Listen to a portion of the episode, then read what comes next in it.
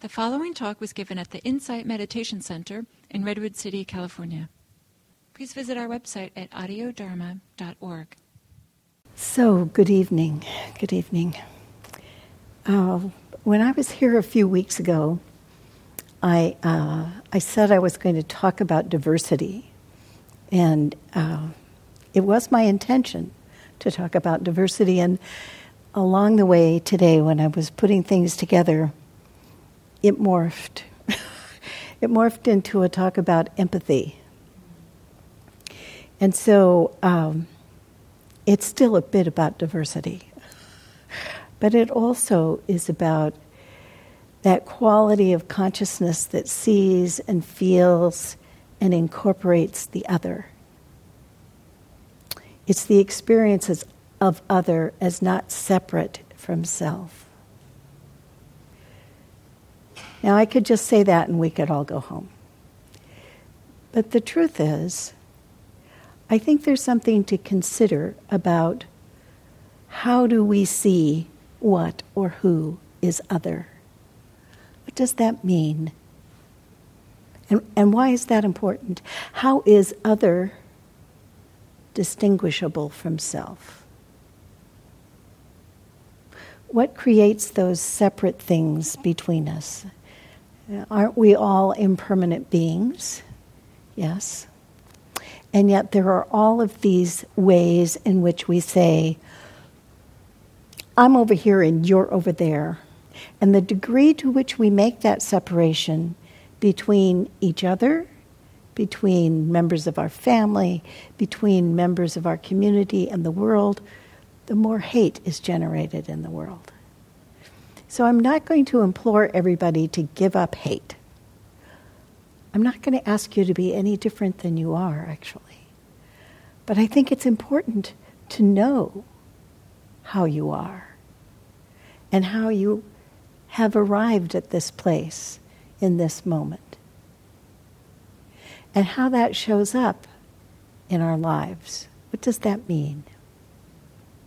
There are all kinds of differences between people. There are ethnic differences, sexual differences, gender differences, racial differences, political differences, financial status differences,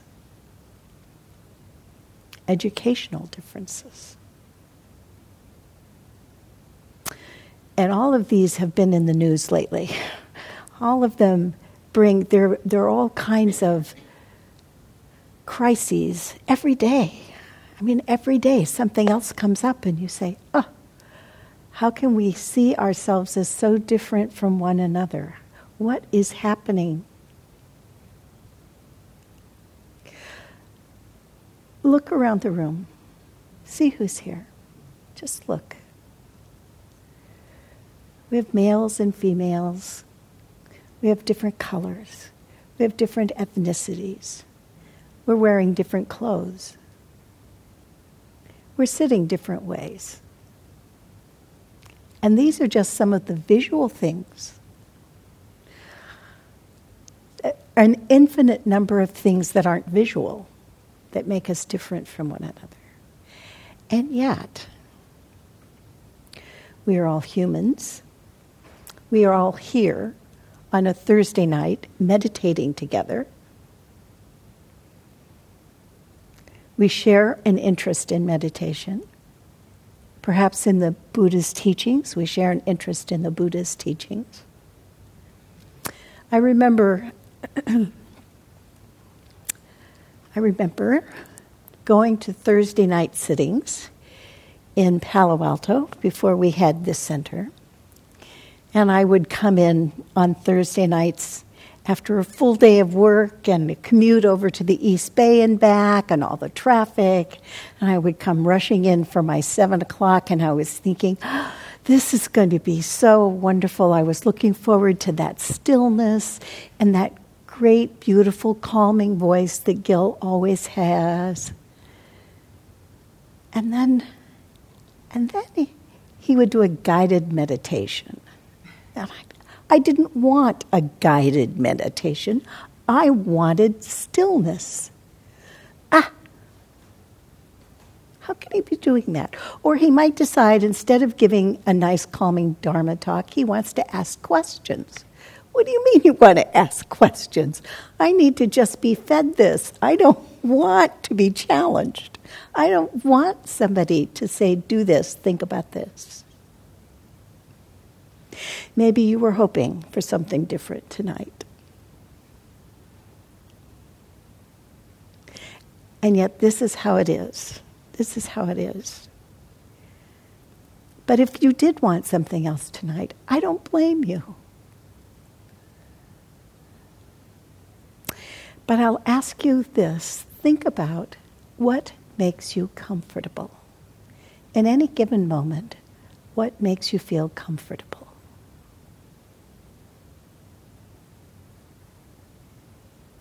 There are so many ways of seeing that are conscious and ways that are unconscious. There's the direction that we look. What are we looking for? What are we looking at? How are we looking? Are we looking easily? Are we anxiously looking towards something? What is the object of our mindfulness? Because we can't be mindful of everything, we can't see everything. We choose, and we choose something that is has some piece of comfort for it. Maybe the comfort is tied to the intention of challenging ourselves. Nevertheless, there is some place where we have an expectation, and that's what makes us feel comfortable in this moment. Expectations are very closely tied to our experience. My expectation is X, and therefore I'm more likely to see X than Y.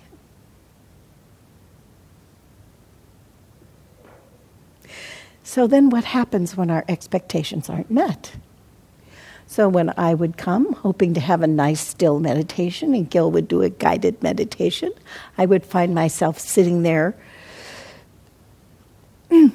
maybe not quite getting as still as I might, because I wanted something else. I wanted something else. There's disappointment, there's confusion, there's anger, there's fear. There's disappointment in ourselves. I should be better than this.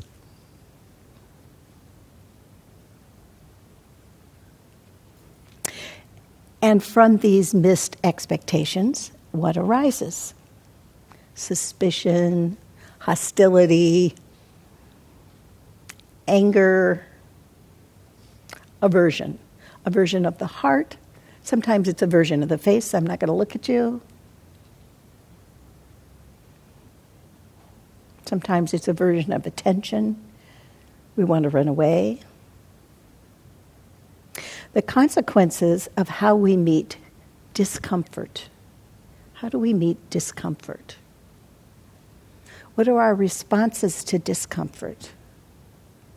Usually, we decide something is wrong with me or with you. Something is wrong and needs fixing a sense of other arises in the midst of things being not what I expect them to be, not what I want them to be. It's got to be someone's fault. There's got to be a cause for this discomfort. It's very difficult to just feel discomfort. Oh, I'm unsettled. This is what kept happening to me was I, when I was trying to to put together uh, what I wanted to say tonight. Is I kept becoming aware of how uncomfortable everything was. I just wasn't comfortable. Looking around the room, I can say that I'm more or less comfortable with each of you, with all of you together. Pretty, pretty comfortable. It's not foreign being here, it's a known space. There is some safety in sameness.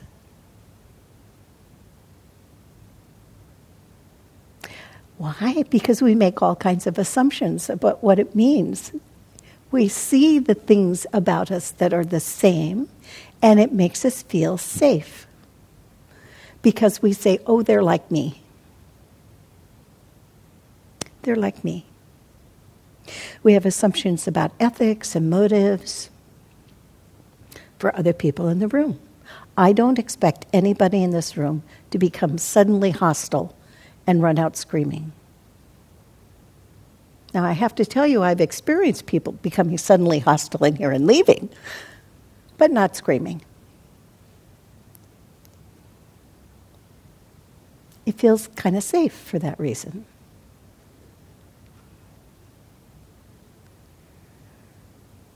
We grant leeway to the people that we see are the same as us. We give them a pass. Oh, I think you're going to be okay. I know what you're like. There's a kind of friendliness. Basically, even though very often we don't talk to one another in a meditation city, there's a certain amount of friendliness. You know, typically we're just not afraid of anybody here. We have the idea that we're all pretty similar. And I'm not going to argue that we're not.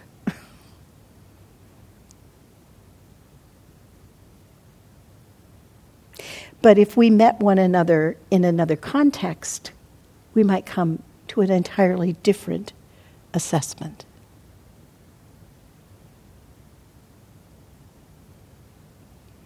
What would we be like? What would our interactions be like if we could promote a sense of safety a grant of goodwill more broadly in our lives. What would that be like? How comfortable would that be? What a surprise that would be. What's the connection between the need for safety found in our tribe and our search for differences that tend to pull us apart? Now, sometimes we feel a need to differentiate ourselves from the pack, but basically, safety doesn't typically come from differentiating ourselves from the pack. We're generally kind of safe in our tribe. I feel pretty safe in our tribe. How large is your tribe?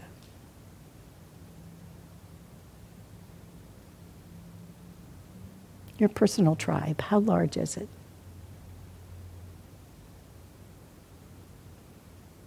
Does it seem to contract or expand?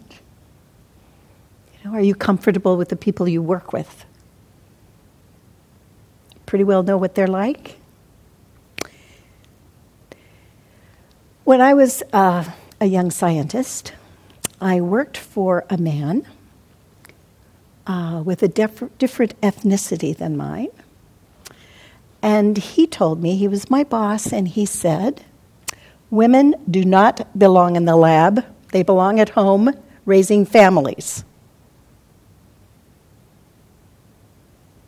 I could see he and I were going to have trouble. He's not the person who hired me, but he was the person I reported to. I also interviewed for a job once with a woman who said she wouldn't hire me because she didn't like my birth control method.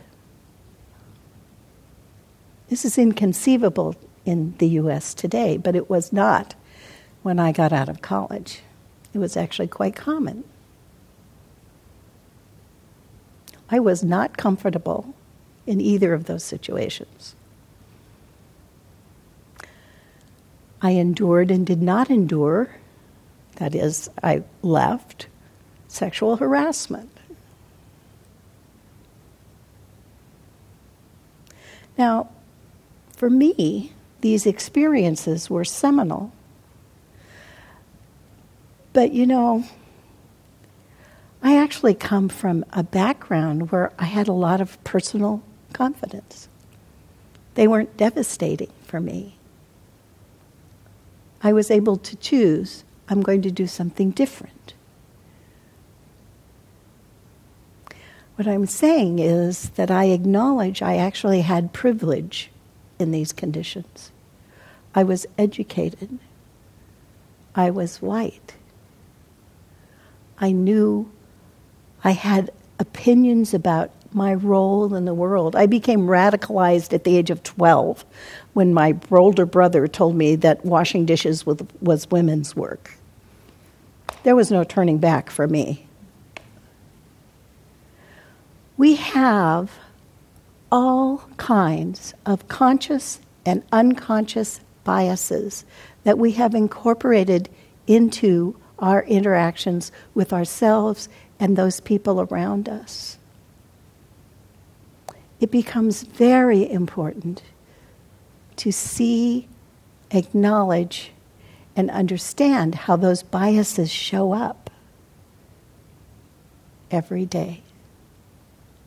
And go into what we constitute a tribe,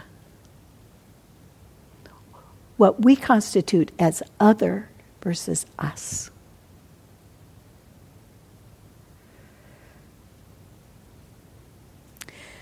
When we feel ourselves outside the tribe, we also have responses. These responses are running away, becoming invisible. I became very good at becoming invisible. I became very good at standing up, holding my space. And sometimes I ran away. Just ran away. It's important to know who am I and how did I come to this space? Pay attention to what are my triggers. How am I feeling in this situation? What happens when I find myself the only woman in a room of men? What happens? What kind of responses am I having? What's the emotional response I have?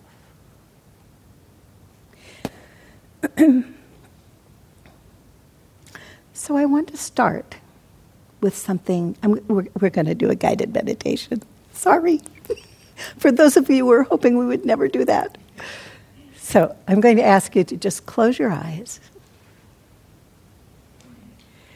Just make yourself comfortable. This is not too formal here. We're just going to just close your eyes. And I want you to think about how you are right now. How are you right now? You feeling settled? Unsettled? Restless? Calm? Anxious? Worried? take a moment to give yourself permission to feel just the way you feel.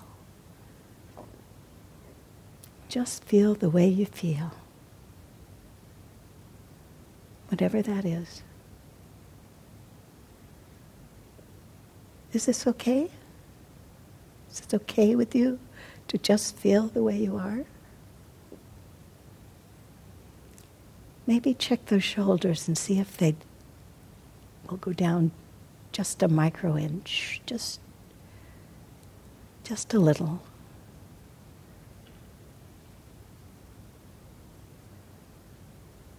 Does it feel safe to be this way?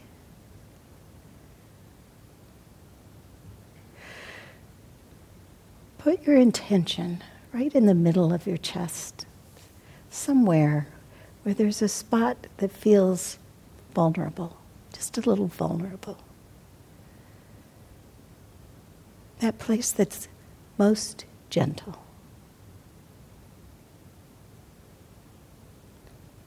And rest there, in that soft place. No need to be other, no we, way, need to be any way at all. No judgments, just rest there.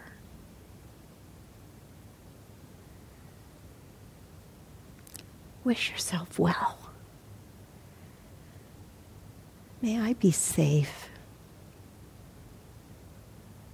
May I be peaceful and at ease. May I be happy.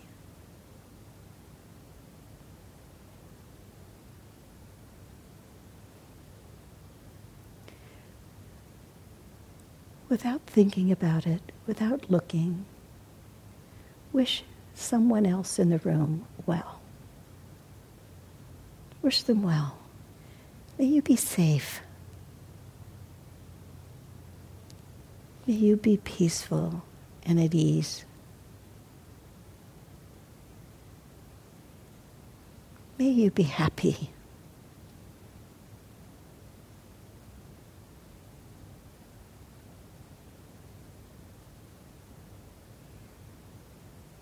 May we all know peace and safety.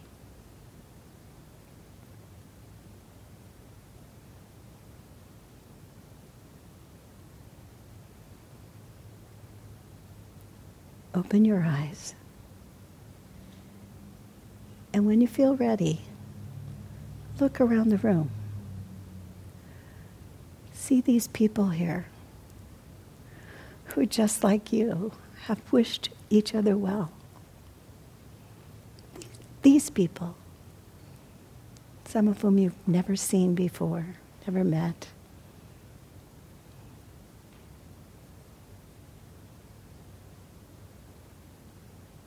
See these people who have just wished you well.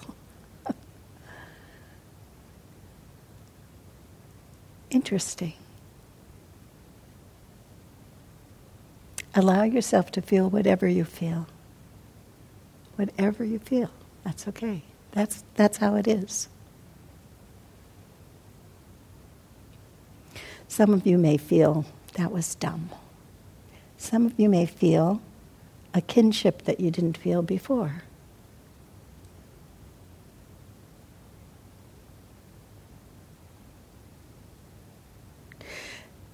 This exercise isn't about being a certain way. It's about the idea of empathy. How do you feel for yourself? How do you feel for the person next to you? how do you get a handle on what the other person is feeling? What are the clues?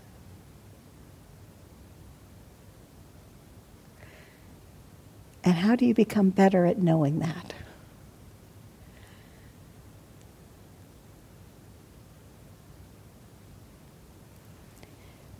One of my favorite ideas is the empathetic heart.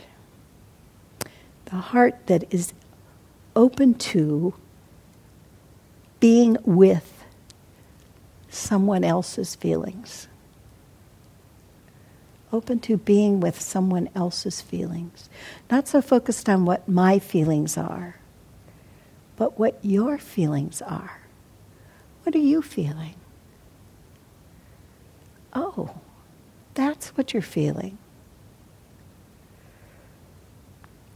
It's not a merging of us and making us all the same, feeling all the same. It's really about just knowing here I am and here you are. Oh, this is how you're feeling. Oh, how are you feeling? A curiosity about how are you feeling? What would I do differently if I knew what you were really feeling? How would I be if I knew what you are really feeling.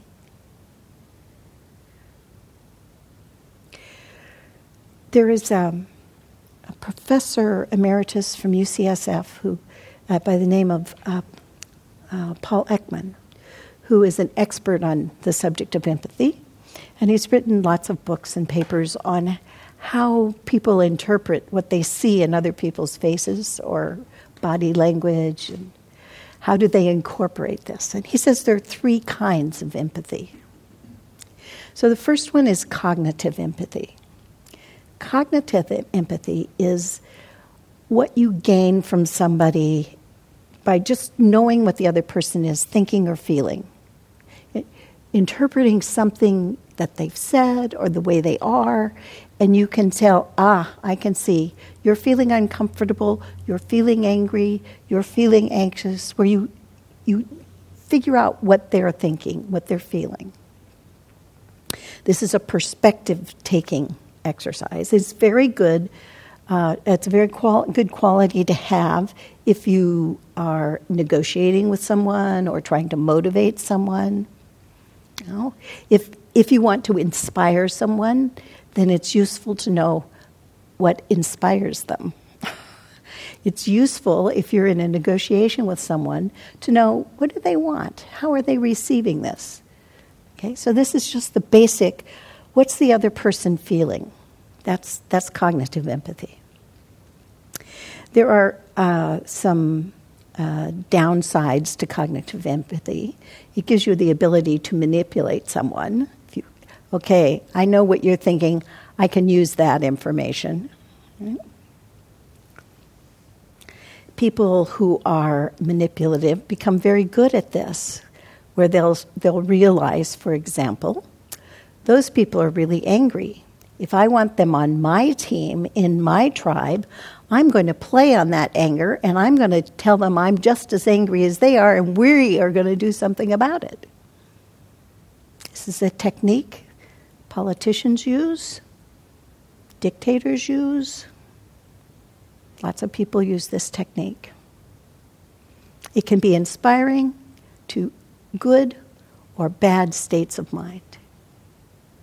It's the ability to see what people, how to, how to see what people are doing and thinking. It's essential to being able to form groups of people and understand how to be with people in a way that is us and not me and them.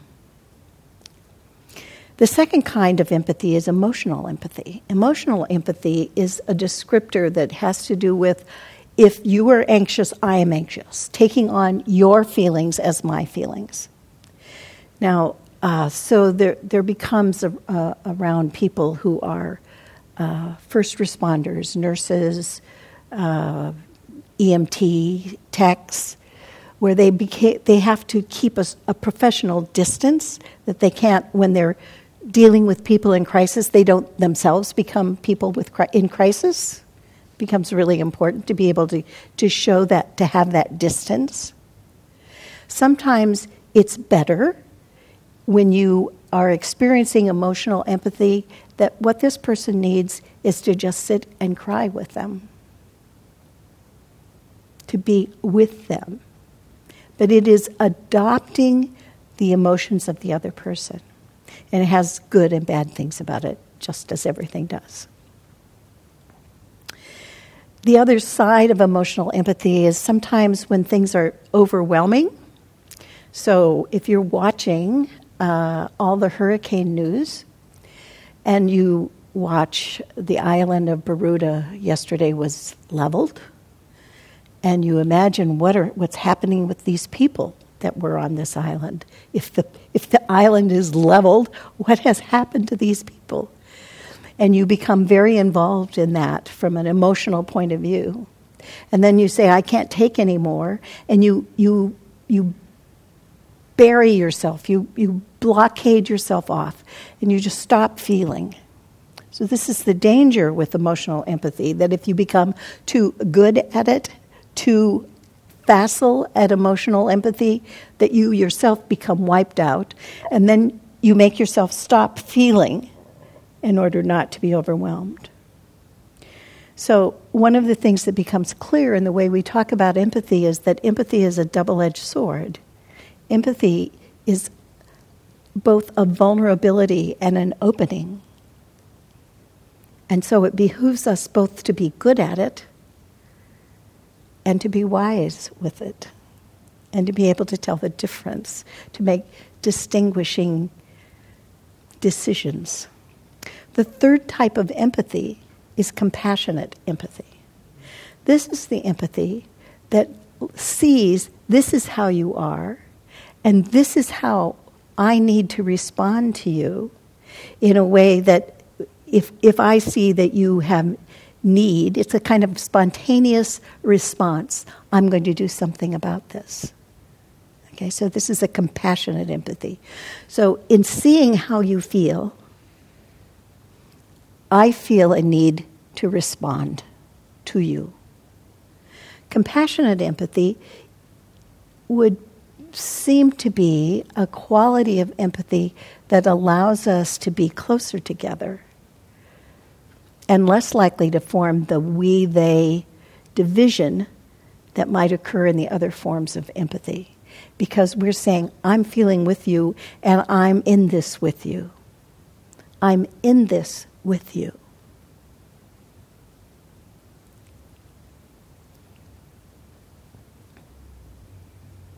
So, what does empathy do?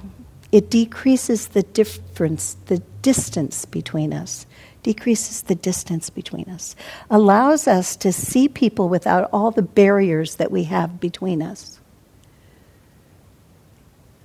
allows us to see more of what we have in common and less all the things that we do not have in common. It reduces prejudice and racism. It deepens intimacy.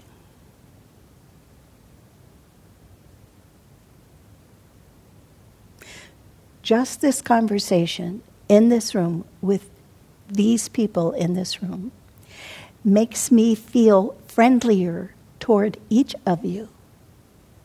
And I came in inclined to be that way and I feel differently. I feel more like my willingness to be vulnerable enough to talk about this makes me feel safer with you.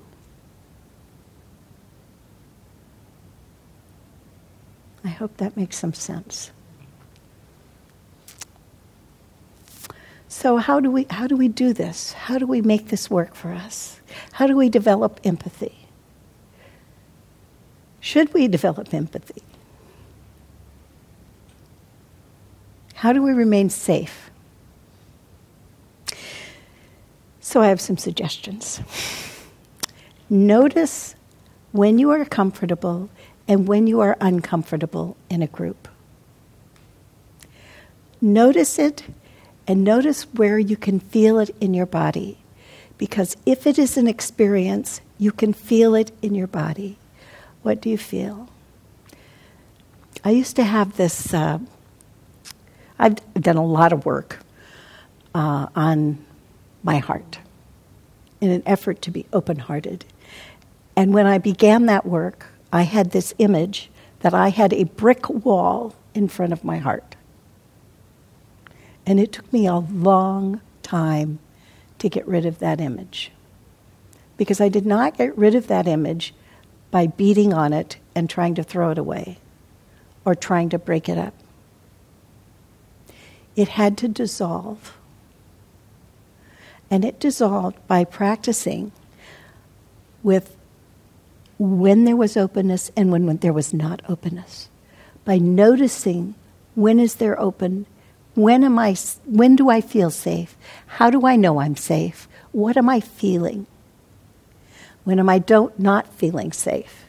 What does that feel like?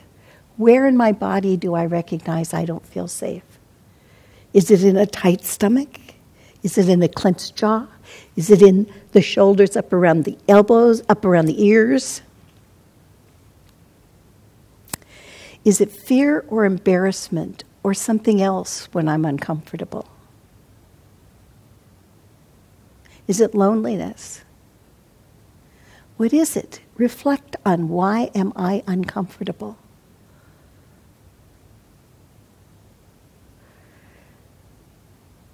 Do I feel outnumbered? Am I feeling unsure of myself? Are the conditions suspicious? Oh, they're like me. Yay, they're like me. Notice what you're feeling. Recognize what that feeling is like in your body. That tendency to see and to recognize this is how I'm feeling increases our sensitivity.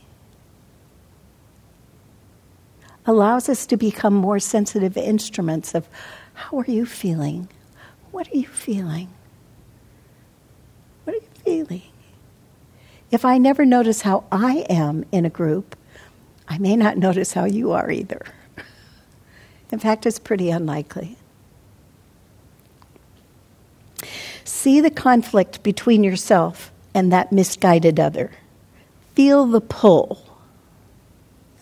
this morning, I was talking to someone who said something that didn't make any sense to me. And so I said, That didn't make any sense. Are you talking about this or this? And then they repeated it. And I said, No, no, no. I need to know are you thinking about this or this? And then they yelled at me. We were missing entirely, just missing. So I noticed how, how unsettled I felt when I got yelled at. And, and it made me say, stop trying to understand what they said and figure out what are they thinking that they've just yelled at me. what's going on with them? What's going on? Oh, that's what's going on. They thought I wasn't listening to them at all. I get it. Oh.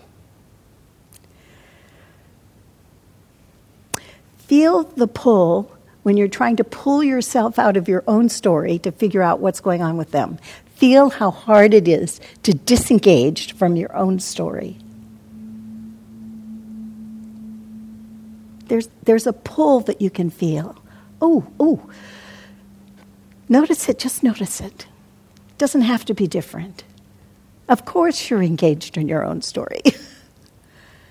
and how does it feel to disengage from your own story and see what's going on with that person? How does it feel? What do you notice?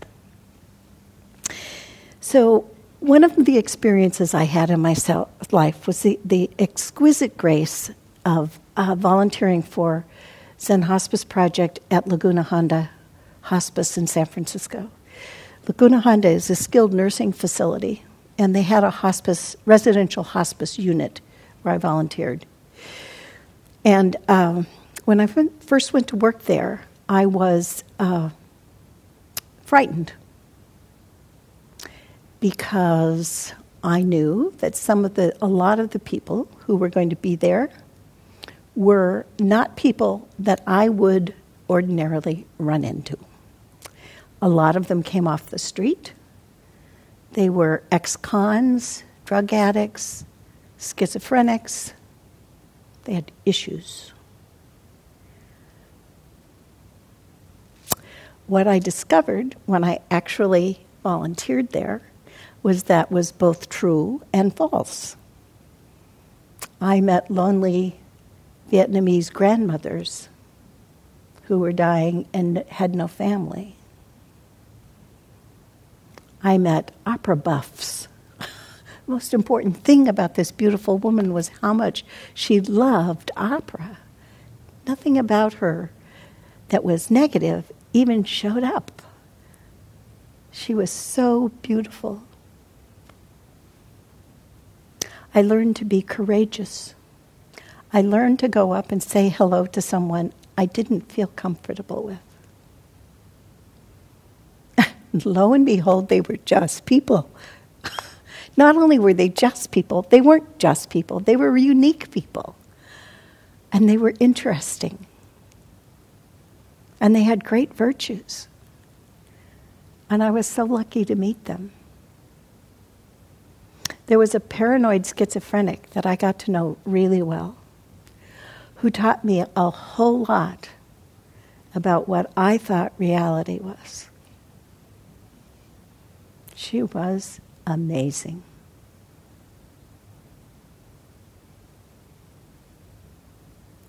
I call it a blessing because I don't know where else I would have met these people, to be exposed to these people, to learn about these people. I don't know how I would have done that because I travel in, you know, the normal, comfortable circles. One of my favorite stories is about a woman who uh, had gone into the emergency room at San Francisco General one night. And she was, the next morning after tests, she went in because she was in pain. She'd been living on the street. And the next morning, they told her that she had terminal uh, cervical cancer. She was in huge, huge pain. And they sent her over to the hospice. Now, she was actually fortunate that there was a bed open in the hospice that she could go to, but she didn't actually see it that way. And when she arrived, she was screaming and swinging her arms, and anybody that would walk up, there was in danger of getting slammed. And, and all of the nurses' assistants were walking away from her and saying, "This is a this is a violent woman. I'm I don't need to be around violent women." And I was watching all of this, and I was thinking, "Oh my God, they're about to put on her chart that she's violent." You know, so the next thing is Haldol, right? So. Uh, I watched this for a while, and then I went over and sat down next to her bed. And as softly as I could, I said, You know, you're safe here. And she had her arm over her, her elbow over her eyes, and she peeked out from under her elbow and she said, I'm safe here? And the only thing going through my mind, the only thing going through my mind at that moment was, I am so sorry my face is white. How could she believe me? How could she believe me? But she did. She did. She believed me. She just said, I'm safe here? Okay. And then they came in and did their ministering. And I hung around. You know, I didn't stay there. I didn't crowd her. I, I so sensitive. I didn't know what this woman expected or wanted. I just knew she was afraid. I'd be afraid too. And she died the next day.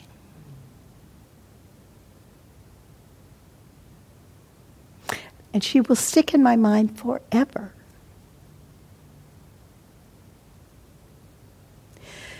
because what she taught me was just to watch and see what's really happening and see her through that. Just see. Don't assume. Don't be so sure. Leave some space for what's true to emerge.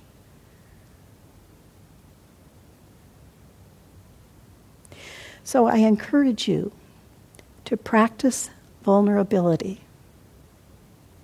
Smile at a stranger. See what happens. Notice what happens for you, notice what happens for them.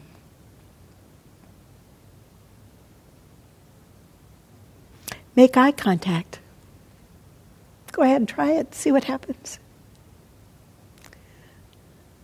There was a a homeless guy that used to sleep in his truck outside my house when I lived in Berkeley.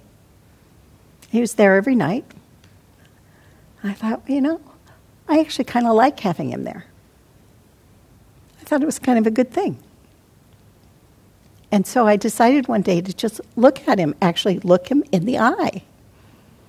And he was terrified because he was sure that I had figured out he was sleeping in his truck and that I was going to turn him in to the police.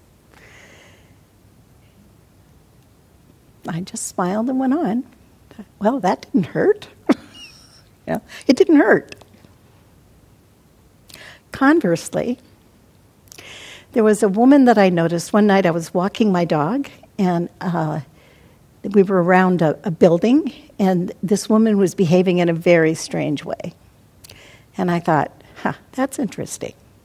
You know, if that were a man, I would be hightailing it out of here. And I was saying, you know, that was really pretty. It's showing an obvious bias here. Five minutes later, she attacked me. There was a bias. There was a bias toward the fact that she was female, and I ignored the fact that I was getting this is weird behavior. This is what we learn when we pay attention to what happens, what's going on with us when we're uncomfortable. Not all uncomfortable things should be ignored. In fact, don't ignore any of them. Just notice what's coming up, notice what's happening. Be very mindful. Why do I feel safe? Why do I feel unsafe? What's happening? Find that space of awareness where I can see what's coming. Notice the agitation and then see what happens. See what happens.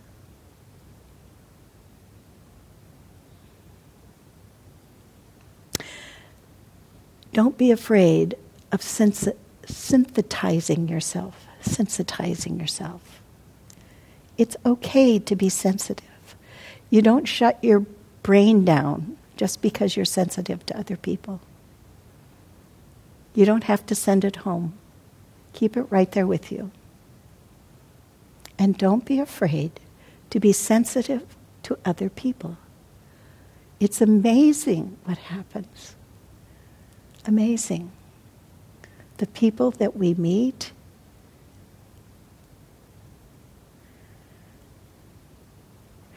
You see that all your thoughts and feelings and opinions are impermanent. They arise and they pass away. Don't waste your life. Don't waste your precious moments not inhabiting your moments. Notice it, pay attention to it, and practice kindness. And start small. Notice, gee, that's a nice, that's really nice blouse. Looks great on you. You look really comfortable. Does that hurt? No, it doesn't hurt. Say what's true. Say what's true. But don't be afraid of touching the other person. I don't mean literally physically touching them, but seeing them, seeing them.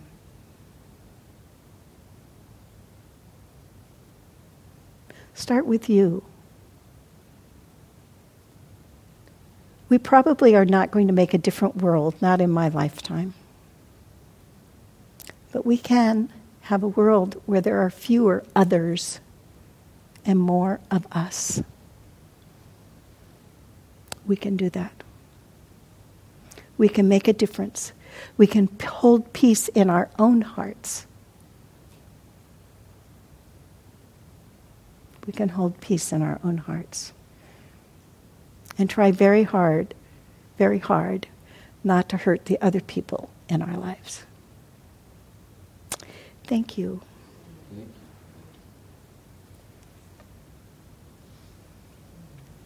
Comments? Yes. Please use the mic.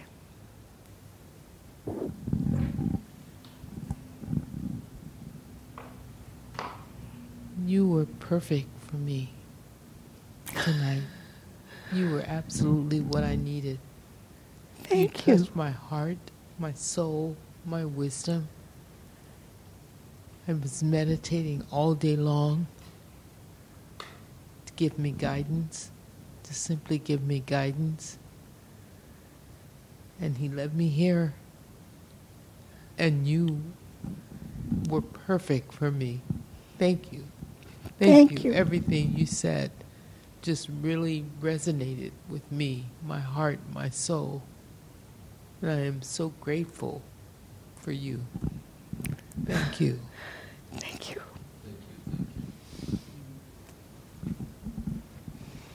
Thank you for coming here tonight. Thank you for being here with us. really, thank you.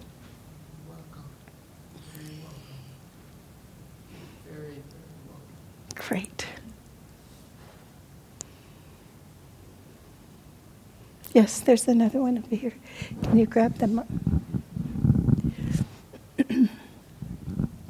I also want to mention that I really appreciate the talk today, um, and um, it was uh, really good to understand that different kinds of uh, empathy and it gave me a really clear idea of uh, what I lack versus what I have, and like really having this uh, notion of how different empathy can play a role, negative and positive role. So I really appreciate it too. Actually, I want to ask you a question about. I remember that you mentioned the Vice video two weeks ago or three weeks ago when you were having the talk, and I went back to actually go to YouTube to actually review that. And uh, it was, uh, as you mentioned, it was uh, kind of difficult to watch. Uh, and I'm, I've been thinking for the last couple of weeks that uh, how I take that and what is the actual more detailed steps to have an empathy for like um, the, the when we watch the video and Yes. is it enough to have a compassionate empathy and how do I cultivate this compassionate empathy toward um, like um, uh, like what we see on on TV Yes. and the video and I'm trying but maybe you could help me get there a I little better I remember when I talked about that video, and I'm not sure why I remember this because I very often don't remember what I've said. But the reason I remember it, I'm sure, is because it's something I'm working on. What I said when I mentioned the video is I, I referred to that video and then a second video uh, which had been posted to this man's Facebook page. And my comment at that time was that he was much more vulnerable in that second video, and that I wondered what pain was in his life that made him this way. And I'm sure the reason I remembered it is because that was my attempt at understanding how can I be, how can I hold compassion and a lack of ill will toward the behavior that this person exhibited. And in seeing that he also was in pain, I could say, ah, I wonder what is the source of his pain.